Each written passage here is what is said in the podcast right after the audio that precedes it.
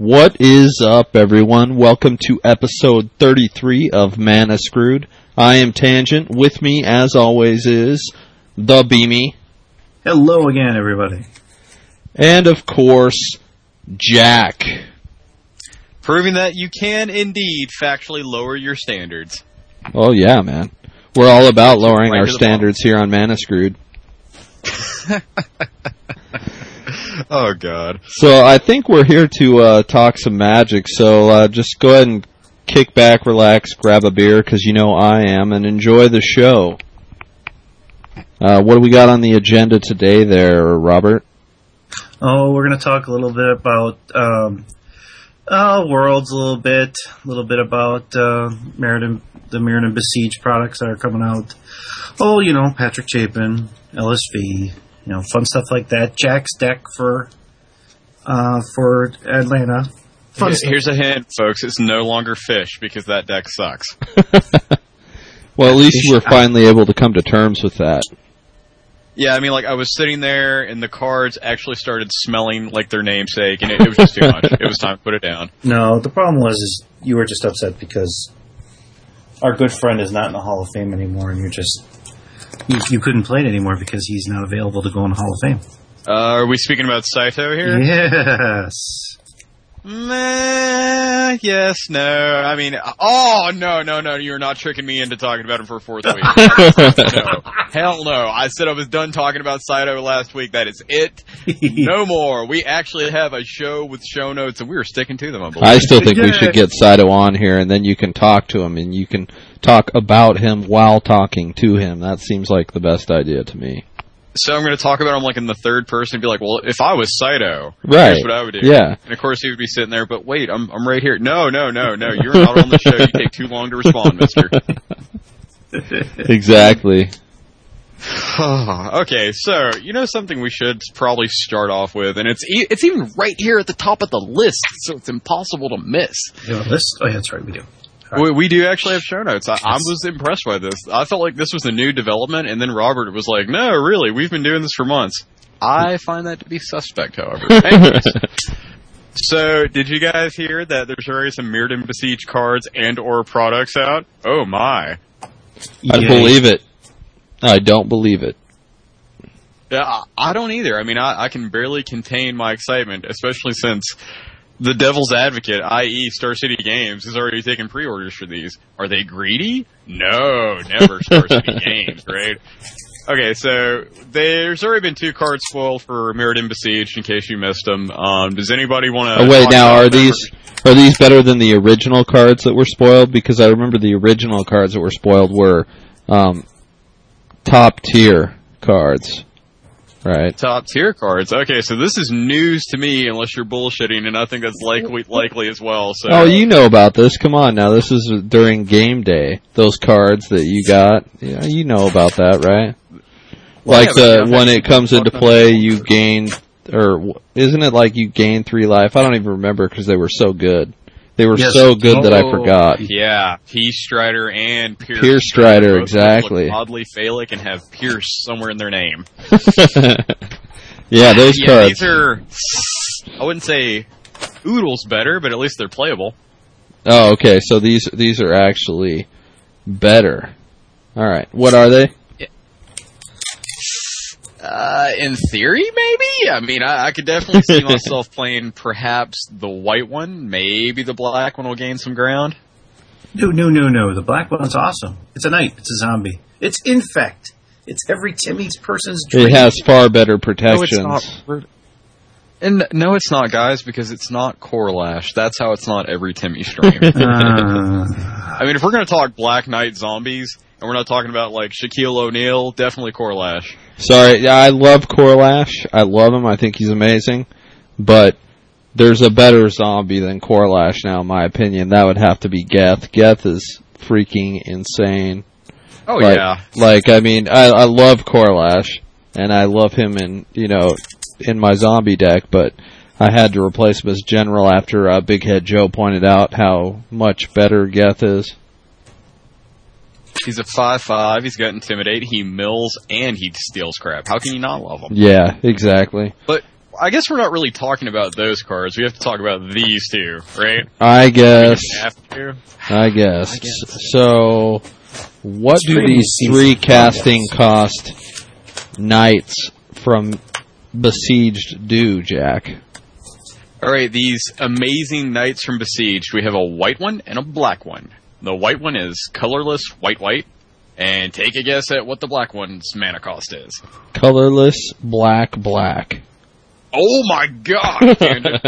Okay, so yeah, the Mirrodin Crusader, which is the white one, it has double strike and protection from black and green.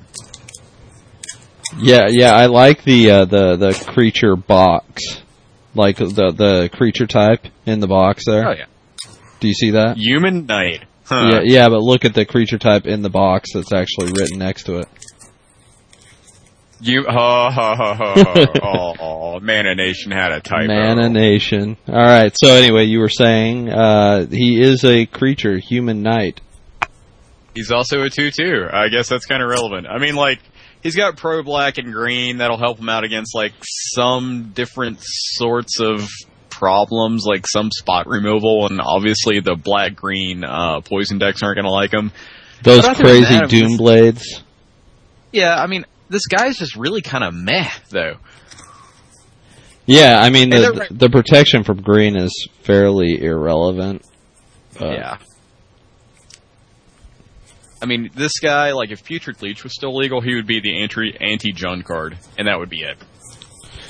So do you guys feel like this is going to make the knight from M11 that's got the indestructible, that makes your other knights indestructible, is that going to make him relevant, or are they still just a bunch of three casting cost knights that aren't going to be played? I hope they are relevant, because I own a set of them. All right. So to me, I hope they become very relevant. That's my personal opinion. Plus the fact that they have Student of Warfare. You know, that's already part of it. And there are, I mean, yeah, it needs some more help. It really does, but it does have some good cards for extended. I mean, you have Student of Warfare, you have Knight of the Meadow Grain, you have Knight of the White Orchid, you have Seagull Paladin, you have Still Moon Cavalier. You know, that's not a bad way to start. You know what would have topped it off, that would have really helped it? If Mem Knight was a knight. Oh, yeah. I mean, there's knight even in its name. I know. It's phonetically similar. So, you know. Oh, wait, and it also had a Kithkin subtype, and it was also a core. Right. Yeah, and when it came into play, you attached all equipments to it. Right, exactly. Yeah. And it was an ally. And, I think somewhere out there somebody just got a Timmy boner, seriously. So don't forget about the allies, absolutely. Support your local allies. So what's up with this Phyrexian Crusader? He can't be, he's probably worse off than the other one, right? I mean, or is he? No. Are you kidding me? Come on.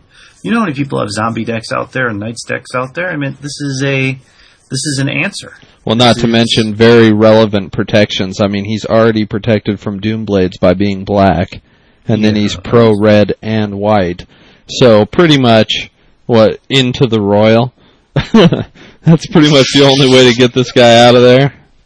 Yeah, you can't hit it with a lightning bolt. You can't hit it with, a journey to nowhere. You have to find another way to get rid of it. Well, also, I think the First Strike plus Infect will make it extremely relevant, because that means it can actually take down some other dudes. Yeah, exactly. You don't even have to attack with him. He's just like perma-blocker. He's looking good in my Infect deck. He's got a home for it. He's got a slot. Now, if they could have only made this a 1 casting cost, 1/1 with the same abilities, I would have been thrilled. Yeah.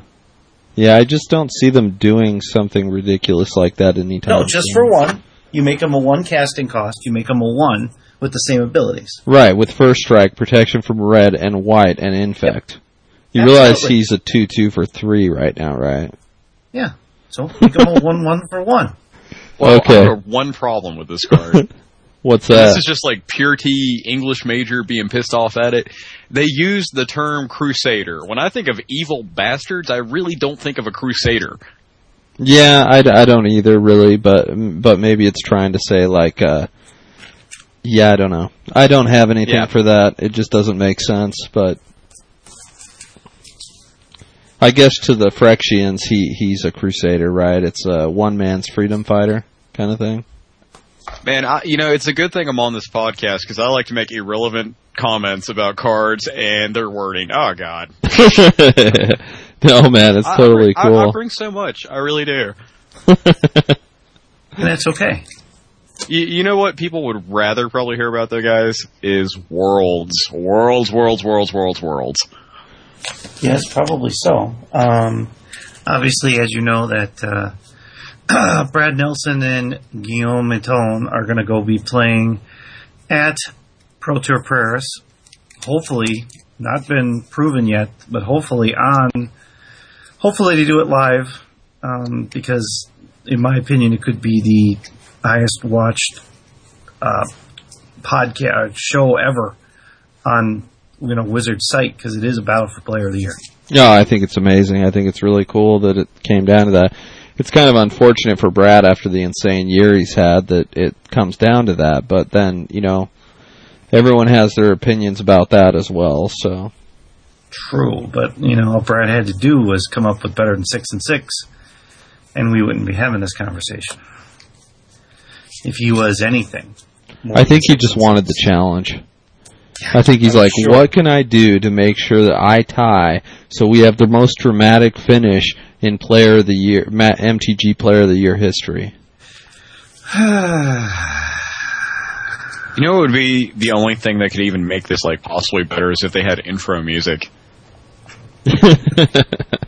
Like what kind of intro music would they need? Like some Eye of the Tiger or something that fits their personality, kind of like with wrestling. So I don't know. What do you think would be good for Brad Nelson? Eye of the Tiger. Oh yeah, there we go. Eye of the Tiger or Crazy Train. yeah, absolutely. Don't ask me about the other guy, because I don't know anything about him to know what kind of music would be best to back his play. Well, that's a very good question. I don't have any clue either. I just know that after my interview with Chapin that he's actually good friends with him and actually knows him quite well. Oh, really? Yeah. Well, next time you talk to Patrick Chapin, you should say, hey, what kind of music should be his intro music? Well, there you go. Do that. But it'll probably be way, way after Worlds, though. So. Yeah. Or after Paris. So. Okay. So, yeah, it was interesting. I don't know how much of the... feed you guys watched, or the show, the actual coverage. It was actually really good, and I stayed up till 2:30, 3 in the morning till Paulo got knocked out, which ironically Paulo getting knocked out actually won me our competition, but yeah exactly. Nice. I was pretty happy about that. I was actually rooting for him, so you can count me as a person who's actually rooting for him. It was interesting. It was a fascinating event, and of course, BDM and Rich Hagen, of course, were the absolute stars of the show. They made it quite entertaining, and with all the historical stuff and the numbers they came up with, it was quite interesting.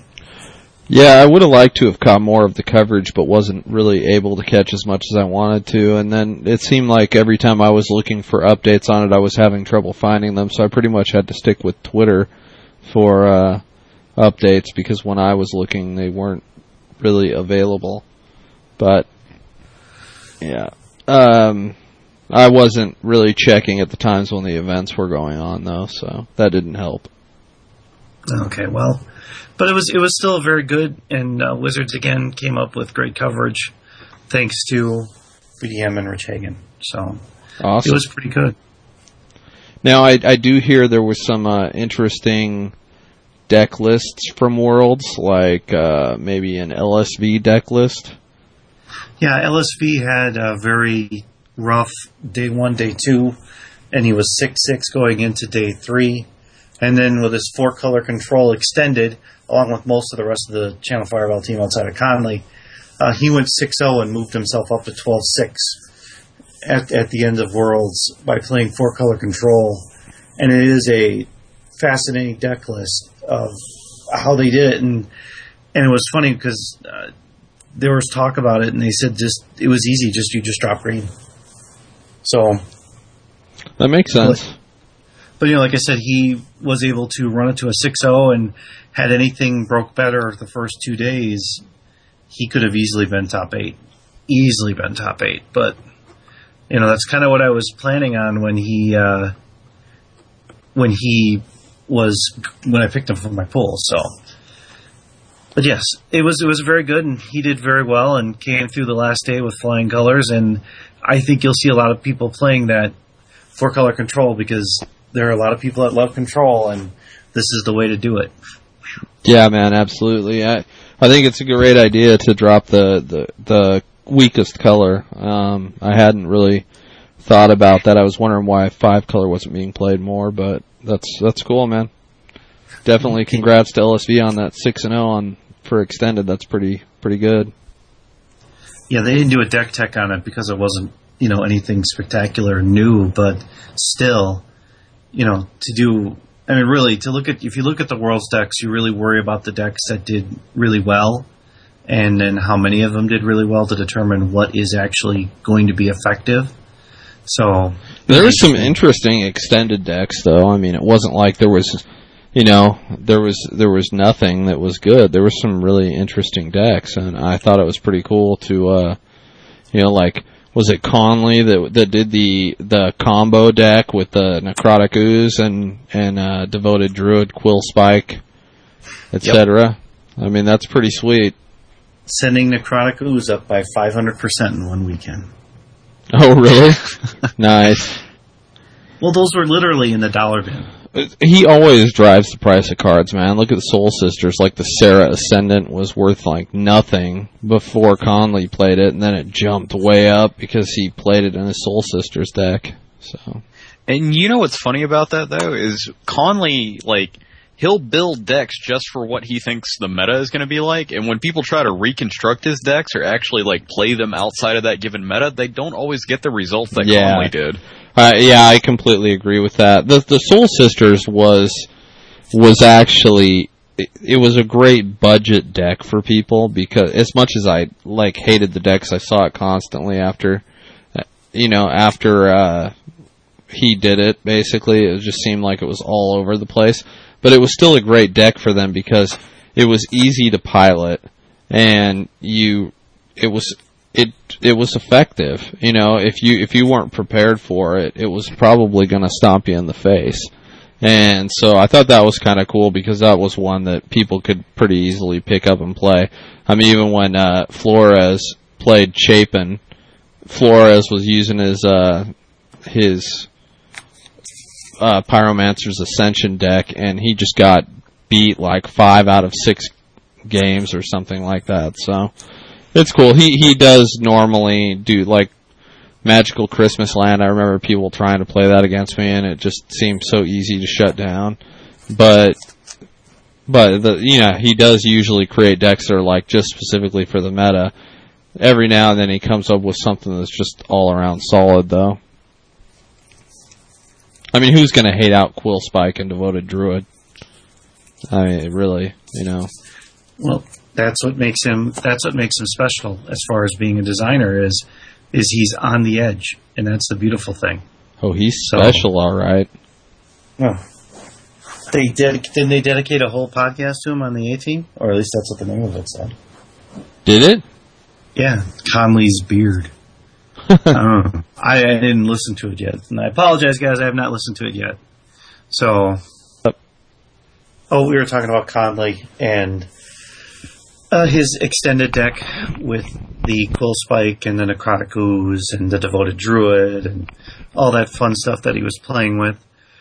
And again, driving up prices. And we talked about Soul Sisters and how he designed Soul Sisters and shot up the price of, you know, cards all over the place. And then when actually people play them, they realize they can't play them because it's ahead of the curve. Basically. Right, and it's like if we go back to Magical Christmas Land, like the entire meta was expected to be Jund at that event. I don't remember exactly which one it was right off the top of my head. And I was watching a video with him interviewed where he was just like, yeah, you know, Jund's mana base is crap. So I was like, oh, that's cool. Conley builds to prey on the meta, and dare I say it, like, he is one of the more intelligent deck constructors out there. You may dare. Yeah, he has no fear, that's for sure. Hello? Yeah, he has no fear as far as deck building goes. Yeah. And I give him credit for that, because a lot of people would be timid to risk the things he does. Well, you know who else is very good at deck construction? A gentleman named Patrick Chapin. Oh, him? Yeah. I've heard of him. I think that he just recently... talked to these guys that do this goofy Men of Magic show. Oh, like, that almost sounds like a swimsuit calendar almost. So like the guys in the Men of Magic, I wouldn't necessarily want to see in a Speedo. I wouldn't either, and I'm one of them. Trust me. Well, I mean, Beamy, you could always be Mr. December and have like the bearskin rug just like strategically covering up your body. Oh. If you want to be really modest anyways. Oh, God. Oh, no thanks. Yeah, thanks for that. Not exactly what I wanted to do. Thanks so much for that. But this could be a great way to generate like revenue for the network. You got to think about it like that, man. It's not just...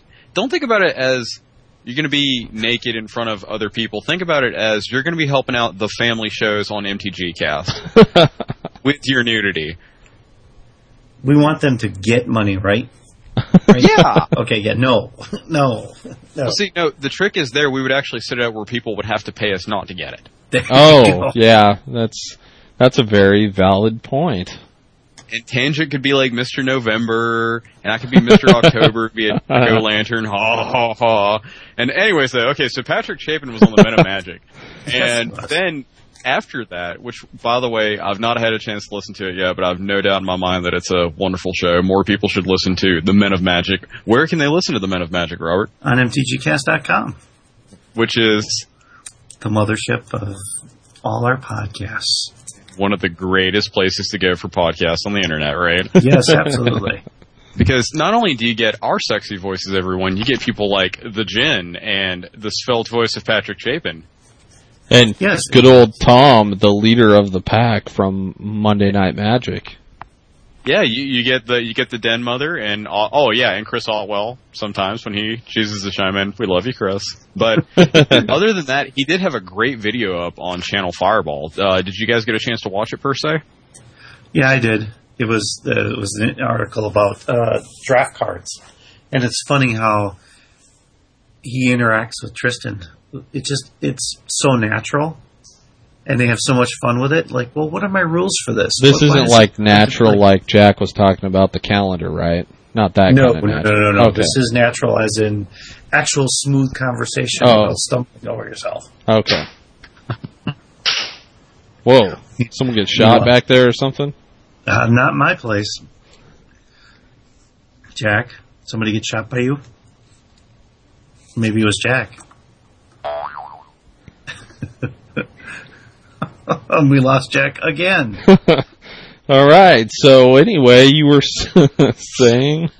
Yeah, he does an interview on Channel Fireball for the 10 best draft cards of all time, and it's a fascinating interview. They go through by color and stuff like that, and he is in true Patrick Chapin form, just having fun, just laying it out there and having fun. It's a good 10 minutes of time, and it's a lot of fun. That's awesome, man. Well, yeah, definitely check that out. Pat Chapin is the man, dude. He's not just the innovator, but he's just one of the most entertaining people to listen to in all of Magic, as far as I'm concerned. So, did we get Jack back on? Yes, I am. Welcome back. I know, like, don't love technology, honestly. That's 2 episodes in a row that stuff started screwing up when I've been around. Well, I think that the other one was for sure Gavin, though. We pinpointed that beyond any doubt. Whoa. I'm hearing something in the background. Well, if you're hearing voices, Robert, that's not a good thing. It's really time to step away from the microphone. Have you heard about LSV reflecting on Worlds? Absolutely not. Tell me about it, Tangent. I'm going to put you on the spot for a change.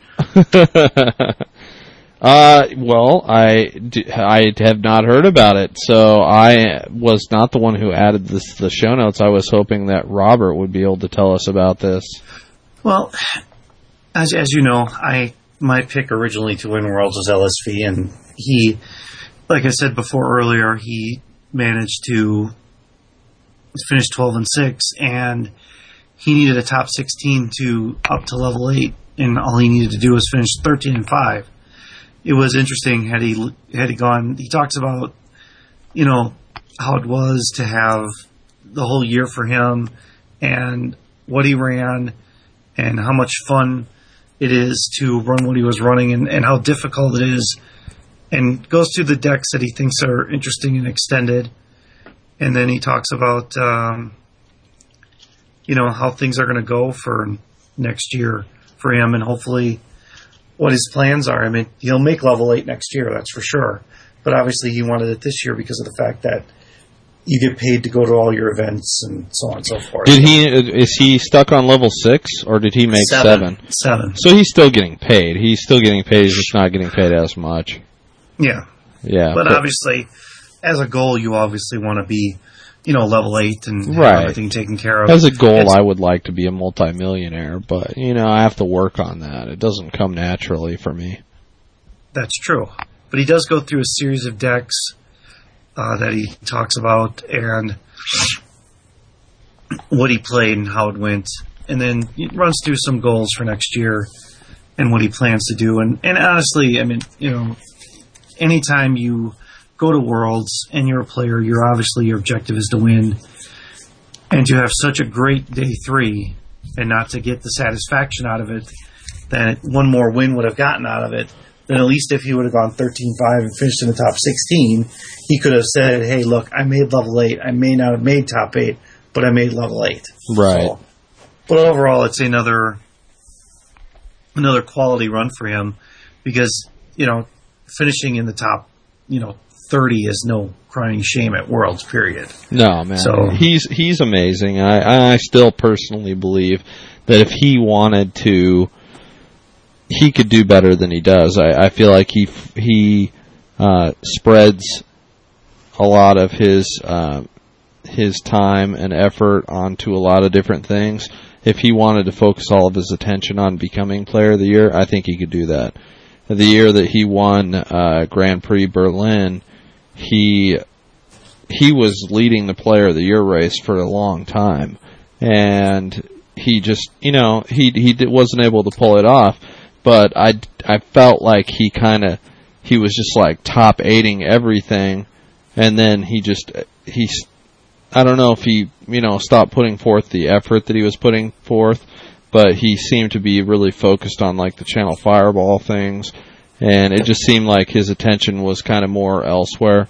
I don't know if that's true or not, but he's one of those people that you feel like when his head is truly in the game, he's just going to roll. And, you know, I feel like he could go like Brad Nelson one year if he really wanted to and just stomp the whole format, or the whole, you know, tournament scene basically for the whole year, really.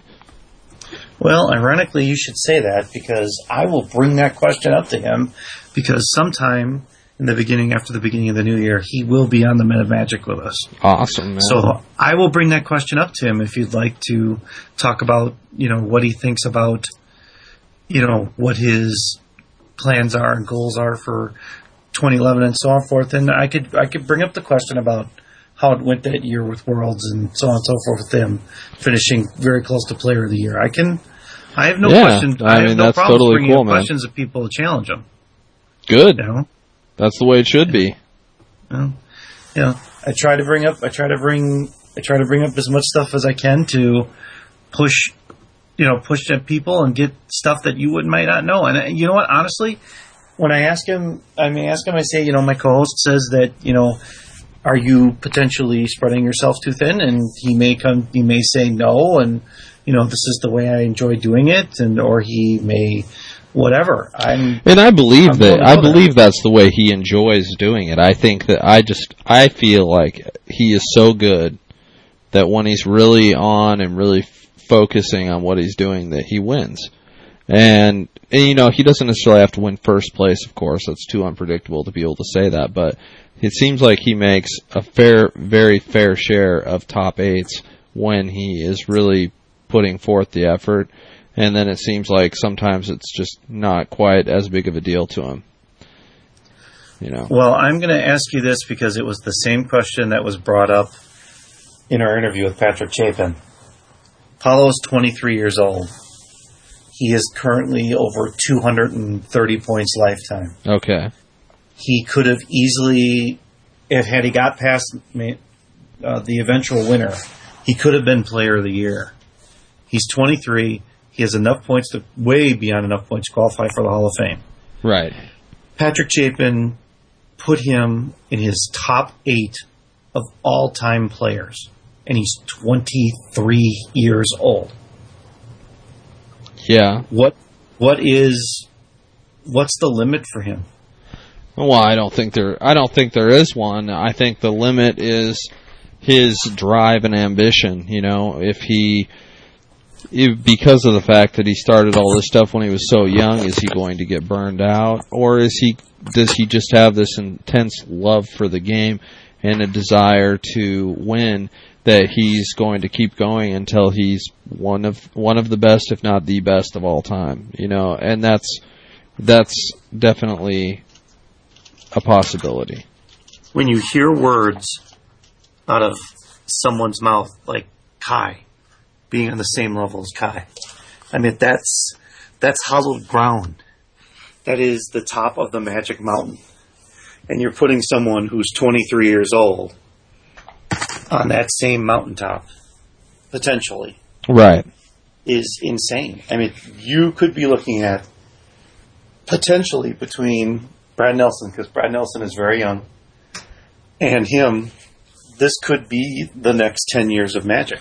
Well, see, you have this problem when it comes to that, and it's not just in Magic, but it's in all things. It's in sports, it's in whatever, where the players of today and the newer people in the game always want to dub someone as the best or the next best, or, you know, people might say, oh, LSV, he's, you know, one of the greatest of all time already, right? Even though he hasn't really been around that long. And people could say that, but then the question is, you know, is it because of the fact that we don't see past the nose in front of our face? You know, is it because we are always looking at the now and we forget about the things that happened 10 minutes ago? So you have that side of things, but then at the same time, you have the old timers, like say if you take Mike Flores, for instance, someone who's been around a long time. Mike Flores, you know, on his own, on the top 8 Magic, he has said that he believes that the Magic players of today are just not as good as the Magic players from back in the day. And it's like, okay, but what are you basing that off of? Like, or, you know, he basically said, him and BDM were saying, you know, well, if you put the top 5 from back then versus the top 5 from today, the top 5 from today would get stomped. And it's like, well, you don't know that. You're just saying that. And the reason why is because you've got this like fantasy view of what things were like back then. It's the same way like with the people of today. They're like, oh, this guy's the best ever, but they don't know what the people were like back then. It's the same way in sports, you know. Is Tom Brady one of the best quarterbacks of all time, or do nostalgia? Yeah, exactly. Things look great. Exactly. Nostalgia makes things look great. Go back and watch some of the movies you remember being like amazing from when you were a kid, and I guarantee that there's some of them that will just hold that emotional appeal to you, and you'll still love them. And others, if you haven't seen them for a very long time, you will go, oh my God, I liked this movie. You know, it's just the way it is. Like, people always want to remember things from the past as being so spectacular, but then at the same time, there are those people that are always quick to say, oh, this is the best thing ever, forgetting about all the things that came before it. You have to have a happy medium. And I think Paulo is one of those people that will transcend. He will be one of the greats of all time. I don't think that's stepping on anyone's toes from back in the day to be able to say that. It's so funny because when you talk about him, it's like people almost think of, oh, he hasn't won a Player of the Year yet? Like, it's almost to be expected. And in his case, I don't doubt that he will win at least one Player of the Year just because of how consistent he is when he plays. I mean, that's the one thing you really can't argue with him, is that he is constantly putting day twos together and doing whatever it takes to get the points he needs. And then, of course, you know, on the biggest stage, of course, you know, he's rolling through on the number one seed. It amazes me. Well, yeah. It really does. And he's 23. And he almost helped me make number one of the Mana Screwed Worlds draft pool, but unfortunately, right at the end, I fell to one Roberto. Yay! How did you do, by the way, Jack? You actually, I think ended up ahead of the person who came up with the draft. Yeah, I mean, isn't it kind of funny that, in all due respect to Chris, I like him a lot, but at first he scoffed at my strategy of just picking the guy with the funniest name, and yet here I am, and I obviously know how to choose my players quite better. Ironically, the guys with the funniest names actually did really well for you. I know, I was absolutely shocked. Titta Rastaporn, and then we had another one that his name was so long you could only have the first initial. Yes. Oh yeah, those guys got that working. I'm telling you, man. Like, and I mean, you know, maybe next time we talk to Chris, I can give him a few pointers on picking out a draft. I think that would really be best. I hope he listens to this. All the hate mail I'm going to be getting this week is going to be from Chris, nobody else. Well, the good thing about it is you talked about your goofy draft people, and then I went through the results of what they did. And, Jack, you had your first pick, Ben Stark, finished 145th. And then Nassif finished 128th. And Sam Black finished 55. And Ruel finished 238. And then we get down to the people that you actually picked. Your Grafensteiner, he finished 31st. And really? Yep. And your Tech, he finished 81st. And then your Russian finished 75th. And that's what helped you get to third. Go, Grafensteiner! Nice job. Seriously, after we did the podcast, I just stopped keeping up with it. And I bragged about how weird some of the names were, and that was it. Go, Grafensteiner. Well, ironically, it was Tangent's first pick, which was Paulo, that got him third. And his fourth pick, which was Josh Utter-Layton. And Matt Sperling, who was his last pick. Oh, I know, yeah. Yeah, Matt Sperling did really good. That except for your only thing was that you had wildly inconsistent things. See, my guys were 34th, 48th, 53rd, 41st, 58th, 19th, and then my Zing Zang, which is 165th, and my 60th, 264, and 38. It was consistency, that one. Yeah. Consistently a pain in my ass. I think so, too. Great. Well, I mean, Robert, look, I don't know much about you, so maybe, hypothetically, you were at Worlds and you were like, hey, I'll put a little cash under the table if you, like, take a dive. I don't know.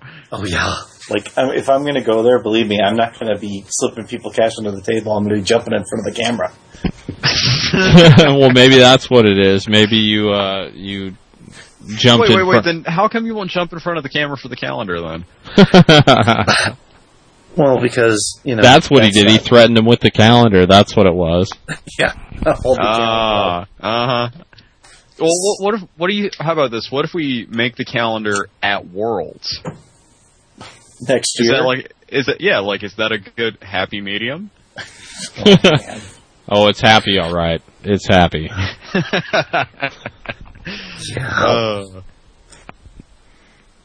what's up with this? Let's talk about jacking into Atlanta. Do we have to talk about Atlanta? Because I'm already disappointed with myself for conceding that Fish was bad. That's only because you're not doing it in memory of our fallen hero. Okay, so this is Mr. Saito Saito Hido. Well, actually, if I was going to play Fish, I would play it exactly to the letter like he does, because he's a role model. And just as slow. I'm not sure I really know what that card does. Could you show it to me again? Oh, I'd have so much fun with that. Anyways. It's Jace the Mind Sculptor. I've never seen this card before. Unfortunately, now I actually have. Okay. That's funny, Robert. That's funny. Oh, I don't know who. Okay, so anyways, basically, GP Atlanta is in January, and I'm gonna be going, and I'm gonna scrub out absolutely because I was gonna play Fish, but now I'm gonna be a moron and play Fairies instead. And I would love to talk about my deck list, but see, we have a couple of 12-year-olds that are actually on the podcast with me, despite his appearance. Tangent just shaves regularly since he was 5, and, Robert's not actually a full adult male yet. So, anyways, let's go over the deck list a little bit, shall we? Yes. Can I say the actual names of these, but considering we're on a Channel Fireball now? I think you're going to have to say what you put down and not what Roberto obviously changed them to. Well, see, there's going to be a problem, though, because I'm going to be reading over these, and I know I'm going to trip up and say it.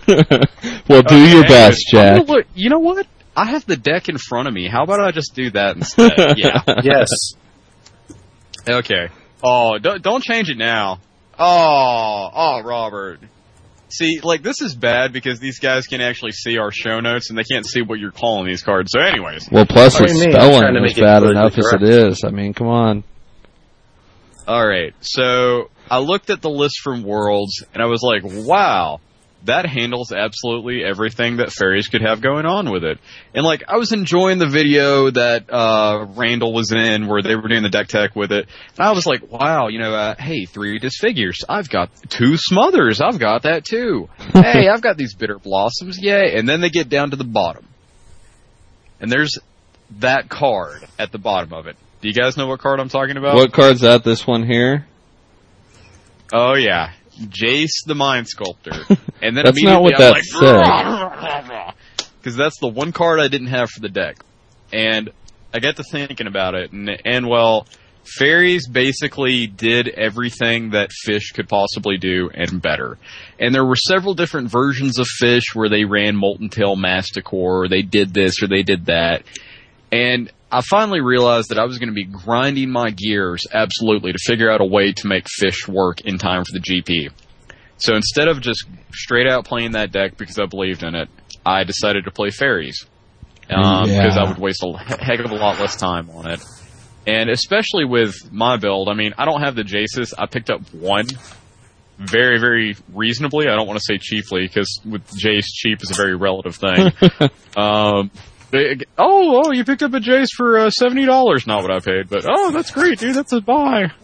Anyways, so my deck list runs as such: 4 Thought Seizes, 3 Inquisition of Kozilek, 4 Bitter Blossom, 3 Vendillion Click, 4 Spell Stutter Sprite, 4 Mistbind Click, 3 Disfigures, 2 Smothers, a Doomblade, 3 Cryptic Commands, 3 Mana Leak, and 1 Jace the Mind Sculptor. Nice. Is there any kind of alterations or anything you guys could see that would work? The only thing you could think of is they did a deck tech on it, and what you can sideboard is what they did is they used the... they took out the clicks, they took out the sprites, and they left just the Bitter Blossoms, and they used Bitter Blossoms and Polymorph to turn into Emrakul. Yeah, that's even more That's even more different than that, though, isn't it? I mean, that really is like a Bitter Blossom and Polymorph deck, which is another idea. And the thing that's cool about that deck, I think, if I remember correctly, is like you can sideboard in the rest of the fairies to just go with a fairy deck if you need to, if I remember correctly. You are right, but if you run it this way, you run it the way Jack has it, they're going to think you're just running a straight fairies deck. Right. And you switch it the other way, and you're going to catch people off guard. Yeah, that aspect of it's cool. I thought a transformative sideboard was actually a good idea, but that seems like it could almost work. Yeah, it did work, and it's a really solid idea. I like fairies the way that they are. I think they're one of the most solid decks, but I think that also when people plan on fairies being in there, they can be hated out. So it's really good to be able to have this other idea that Beamy's talking about here, to be able to, I mean, you're really throwing them for a loop if you do something like that. And half the time, from what I understand, the Bitter Blossoms won it anyway. So. Oh, yeah, Bitter Blossom definitely wins you the game. And, I mean, Mistbind Click, it's the beater, but Bitter Blossom is what drives the deck. But I've considered the fact that Fairies is extremely easy to hate out, not only just with Volcanic Fallout and Great Sable Stag, but just, a lot of different cards in general. Right. Which is why I have so many, hand manipulation effects going on main deck. I mean, Inquisition of Kozilek might as well be, a slightly weaker version of Thoughtseize. It can grab so much relative stuff in the meta. Yeah. And that coupled with first with Thoughtseize, I was like, I'm not sure I really want to run that many, just because of the drawback of losing 2 life, plus the fact you're slowly killing yourself the entire game. But it's like when Randall was in the video, he said, that's really what you want to go with. You can't look at Thoughtseize simply as, oh, you get to make them discard a card. That's a kill spell. That's something that actually removes Great Sable Stack. It's everything. It's almost more important than Bitter Blossom, arguably.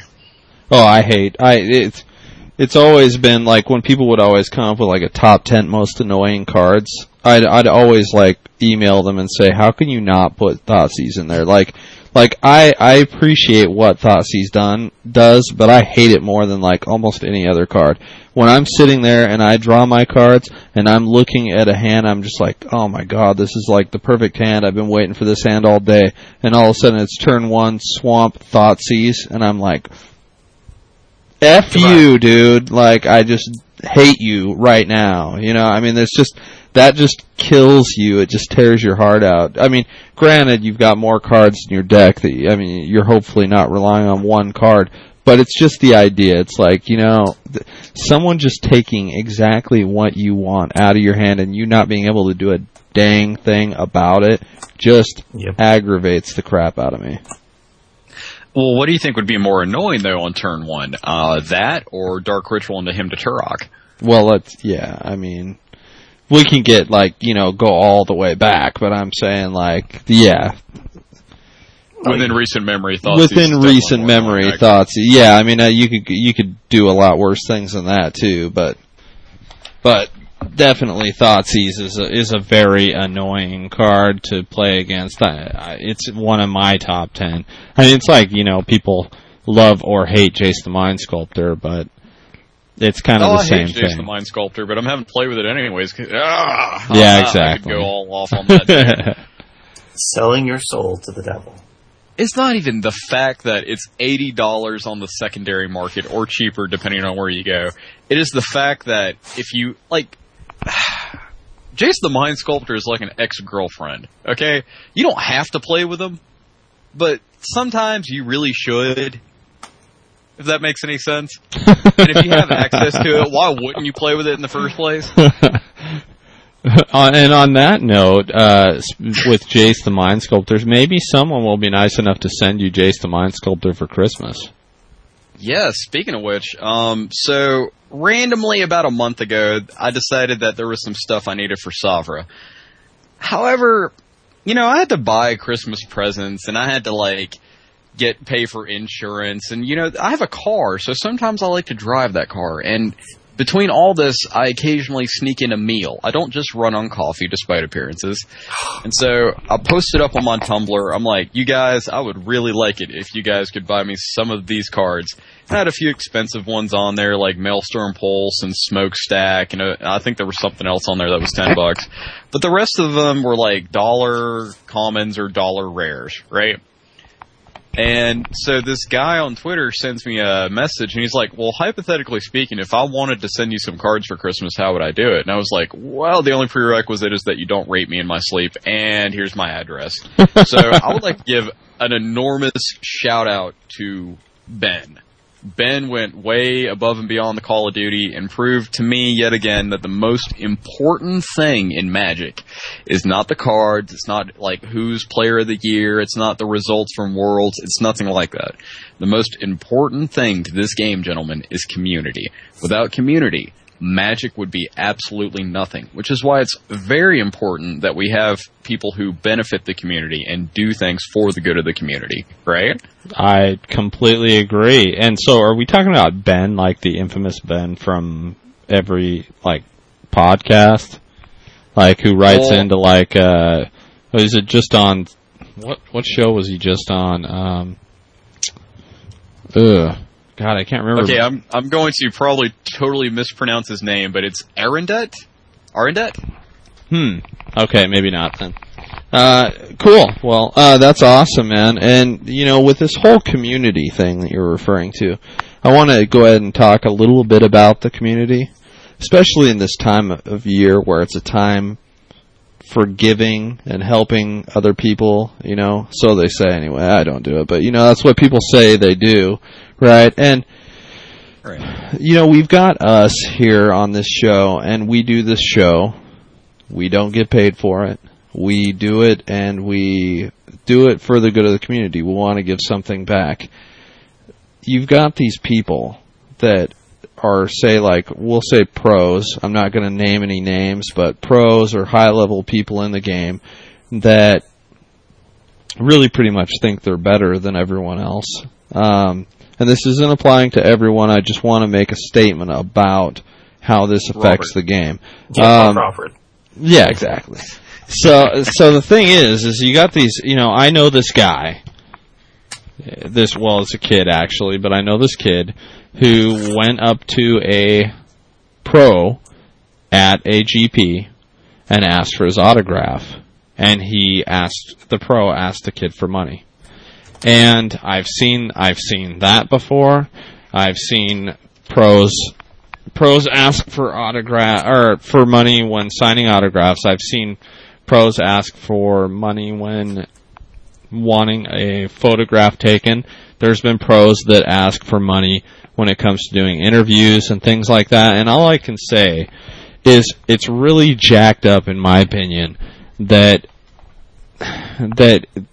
these people who make money off of this game that we all love, rather than just doing something to give back to the community, just giving, you know, a moment of their time to try and help back the community, give back to those people that actually give a crap about them, they will say basically F you.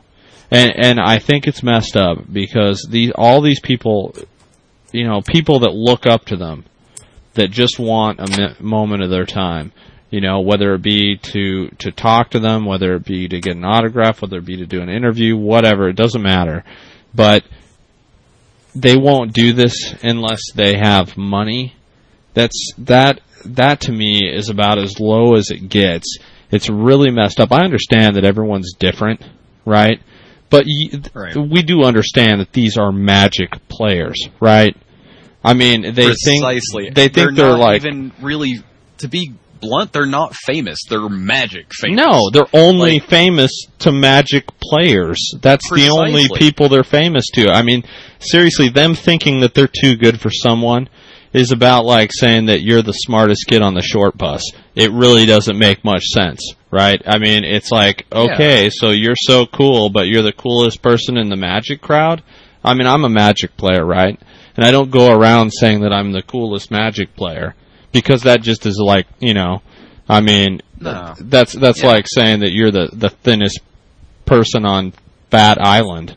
It just doesn't make any... it's like, who cares, right? People, you know, being the thinnest person on Fat Island would be a bad way to be, because what if winter comes and they can't get food? Your skinny ass is going to go first. You look like dinner. Yeah, exactly. But, no, Tangent, I totally agree with you. And, like, the thing that irritates me the most about it is... It's so douchebaggy, and this is coming from a professional antagonist, okay? Like, I'll never forget when we were in Charlotte, like, a couple months back, and somebody came up to me, and they saw the back of my shirt, and I had wrote, like, the most hated man in Magic on it in Sharpie, and I looked really pathetic. And he looks at me, and he goes, "You're Jack." And I looked at him, and I was like, "Yeah, dude." And he goes, "Oh, man, I listen to your podcast every week." And, like, I was flattered that somebody even, like, took the time to come up and tell me that they enjoyed the show, you know?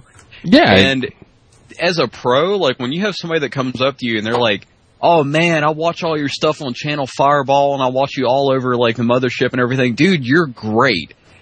You have the gall to actually look them in the face and say, "Well, if you want my autograph, that's going to be $20. I mean, yeah. How dare you, as a human being, do that to somebody? And it's like I've said before, too, there's not a lot of young kids that play Magic, but there are, like, kids up at my local store that are 10 and 12 years old, and, like, they look up to these pro players, you know? Yeah. And, like, yeah, man. You set a horrible example, not just as a role model, but as a human being when you do stuff like that. And once again, going back to being, like, the coolest person in the Magic community. Okay, there's maybe... I'd say probably 5 people in the Magic community, okay, that are famous enough without being John Finkel or Richard Garfield to legitimately say, "Hey, I would like to be paid for my time." Yeah, man, that's true, but most of those people would do it for free. That's the thing. It's this subclass, dude, that thinks that they're so much better than everyone else that they need to ask for, and that's, I guess, the key is, you know, whoever the people are that want these people's autograph or want these people's time or want these people's interview. If a person actually says, "Hey, well, that's going to cost you," you know what? That person is obviously not good enough at what they're doing to where they have to charge you for your freaking autograph or your freaking interview or your freaking whatever it is that you're trying to do. They're clearly not good enough at whatever they're doing, or they wouldn't have to ask for money. Like, they can, whatever, man. It's just not worth the time. I mean, most of the people that most of the pros I've met have all been very gracious. and, granted, their schedule, it's tough when you're at a tournament. But most pros I've run into, they've been, you know, more than willing to talk to you, say hello, do whatever. I mean, and there's a small percentage in it no matter where you go, no matter what you do. I mean, there are people in life that are always going to be, you know, obstinate about things and difficult, and that's very true. It's just it's just sad when it affects, you know, kids. I mean, because, you know, that's the youth of anything keeps a sport going.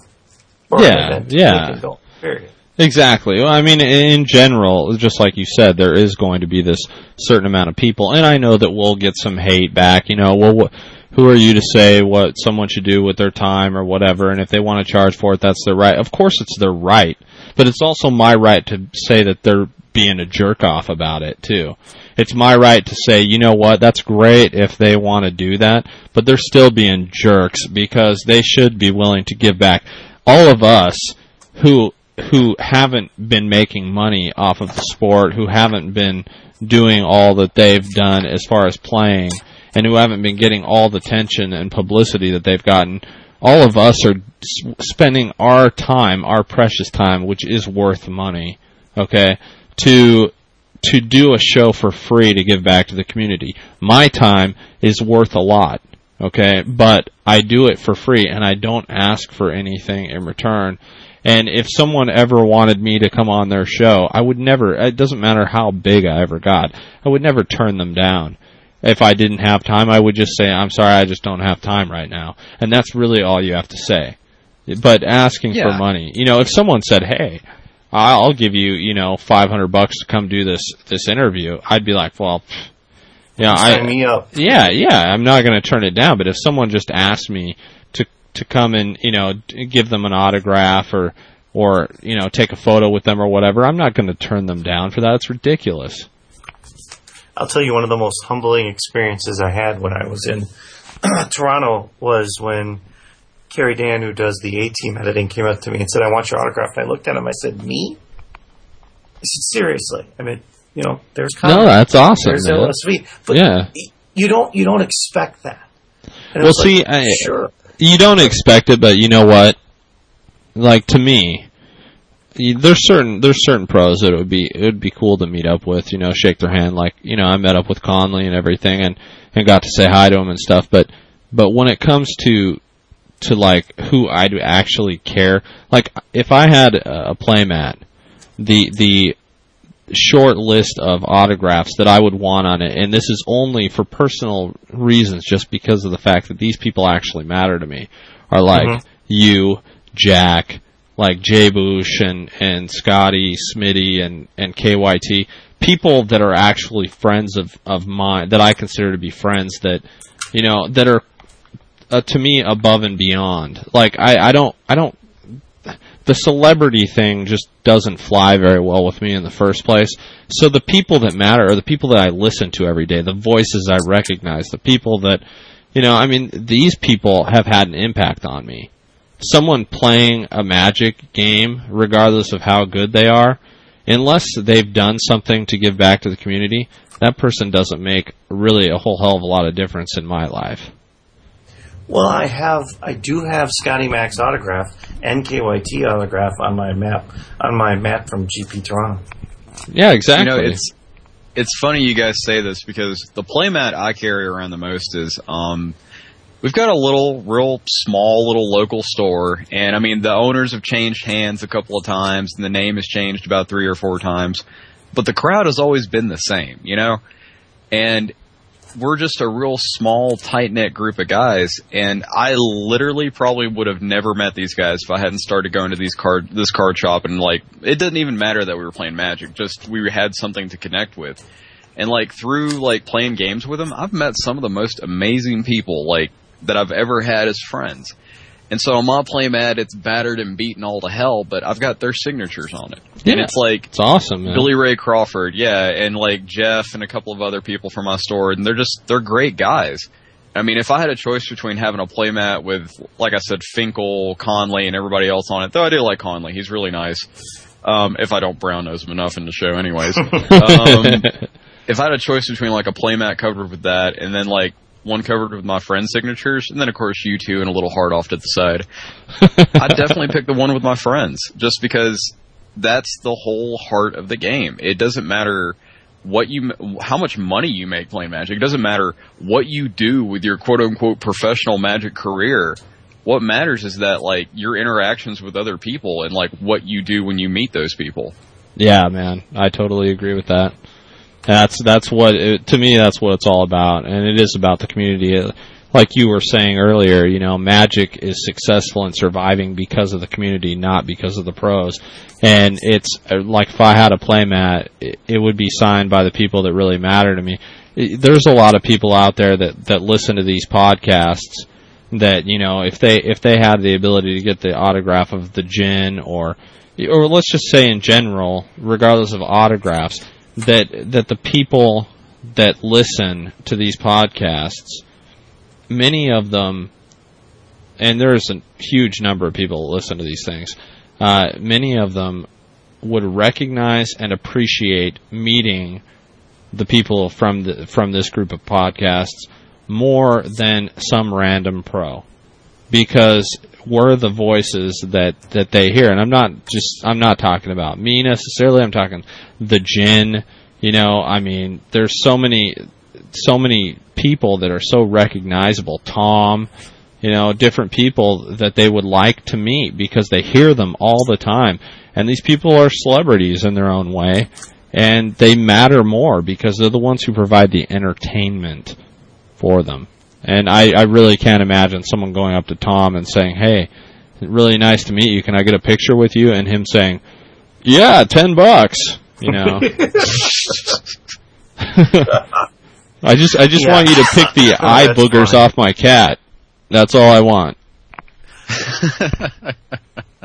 No, but it is funny, because when I was in Toronto, you saw these people, they would go up to Scotty and they'd say, Scotty, hey, how's it going? You know, how's the 18 podcast? And they were at what, episode 10, I think, back then, or 9, or nothing huge. And they're like, sign my playmat. And it's like, I saw him sign probably maybe a dozen. And it's like, you know, he was just like super humble about it and like shocked, and you know, he took pictures, and you know, it was really neat to see that people really appreciate, you know, what they do. And it's always fun. I mean, there's no doubt about it. I mean, yeah, I mean, is it an ego boost? Yeah, for like about a half a second, and then you realize, wait a minute, you know, it's just an autograph. But I don't know, people have funny ways of looking at things, and you know, the more unusual the people react towards things negatively, the worse off it is for everybody, because we all lose. Oh yeah, man, for sure. Everybody loses when people act that way. Everybody loses. Now, that being said, though, guys, I mean, if people do feel like donating to the podcast in any way, shape, or form for the time that we have committed to the show every week, because as Tangent pointed out, our time is worth quite a bit of money. Please send $400 in uncirculated bills to MTGcast Network at 555-555-555. Yeah, send it in that new Christmas money. No. All they got to do is send us chips from the Bellagio. You know, we'll take $10,000 chips from the Bellagio. We're okay with that, too. Yeah, so yeah, that works. So that's MTGcast care of Tom. Oh, nice. So, do we have anything else going on tonight? I think that's pretty much it on my agenda. I think we're good. I think we hit everything up that we really wanted to. So, Jack, where can they can the listeners reach you if they want to hate on you about all this? Oh, I know they're going to be like, I can't believe you charged me $20 the last time. Okay. Anyways, so if you folks really desperately want to reach me for any reason or send me $400 in uncirculated bills, feel free to hit me up at jack@mtgcast.com. You can also follow me on Twitter at Jack LaCroix. However, I'm going to put a warning up. My blog is also tied into my Twitter account, and my blog is not always work safe, which is ironic because people go to it now because it's not work safe, and I do a babe of the day. But that being said, those are the easiest ways to get a hold of me. I can't promise that I'll respond immediately, but I will always respond to any email or feedback I get. Okay. So those people from 2 years ago can expect the feedback any day now, then, I assume. Yeah, especially the episode where I first premiered on Monday Night Magic and people were wanting me to die. Yeah, I think there's still emails from me floating around about that one. Oh, any day now. Luckily, you've come a long way. Oh, it's been a lot of work, though. But what about you, Robert? Where can they hit you up? Well, you can hit me up here at manascrewed@gmail.com. And if you want to proceed to give us comments, thoughts, always post stuff on the forums. We do tend to respond fairly quickly on the forums if you do post comments on it. And, yeah, that's the best way to reach us is at manascrewed@gmail.com. Awesome. And, yeah, go ahead and hit me up on Twitter, TangentDYN or TangentDYN on MTGO. I know that Roberto is also on Twitter. Yep. Did you already give Beamy that? Okay, the Beamy, yes. Yes. And anyway, so I think we're pretty much done for the week. I did want to give a couple shouts real quick. I want to say, if you haven't listened to the Commander Cast yet, it's a really awesome show. I've meant to pimp them for a couple weeks now, and I keep forgetting about it. You know, lately I've been playing a little bit more Commander, and I think it's really cool that these guys have taken up the mantle that keeps getting dropped constantly by other shows. I hope they stick around because they do a really good job, and they're only on episode 7, but it's really well done. They have a good format. And other than that, MTG Explosion number 4 is up, so check it out. I don't care what you say. If you don't like it, then you're just a moron. So, anyway, Jack, Roberto, any shouts? Go ahead, Jack. You first. Big shout out to Robert's mother and Tangent's mother. Other than that, once again, huge, enormous shout out to Ben. That was far above and beyond the call of duty for any listener of any show to send me stuff out of both their own money and their own collection. Call of Duty, that's a good game. Yeah, it was pretty big.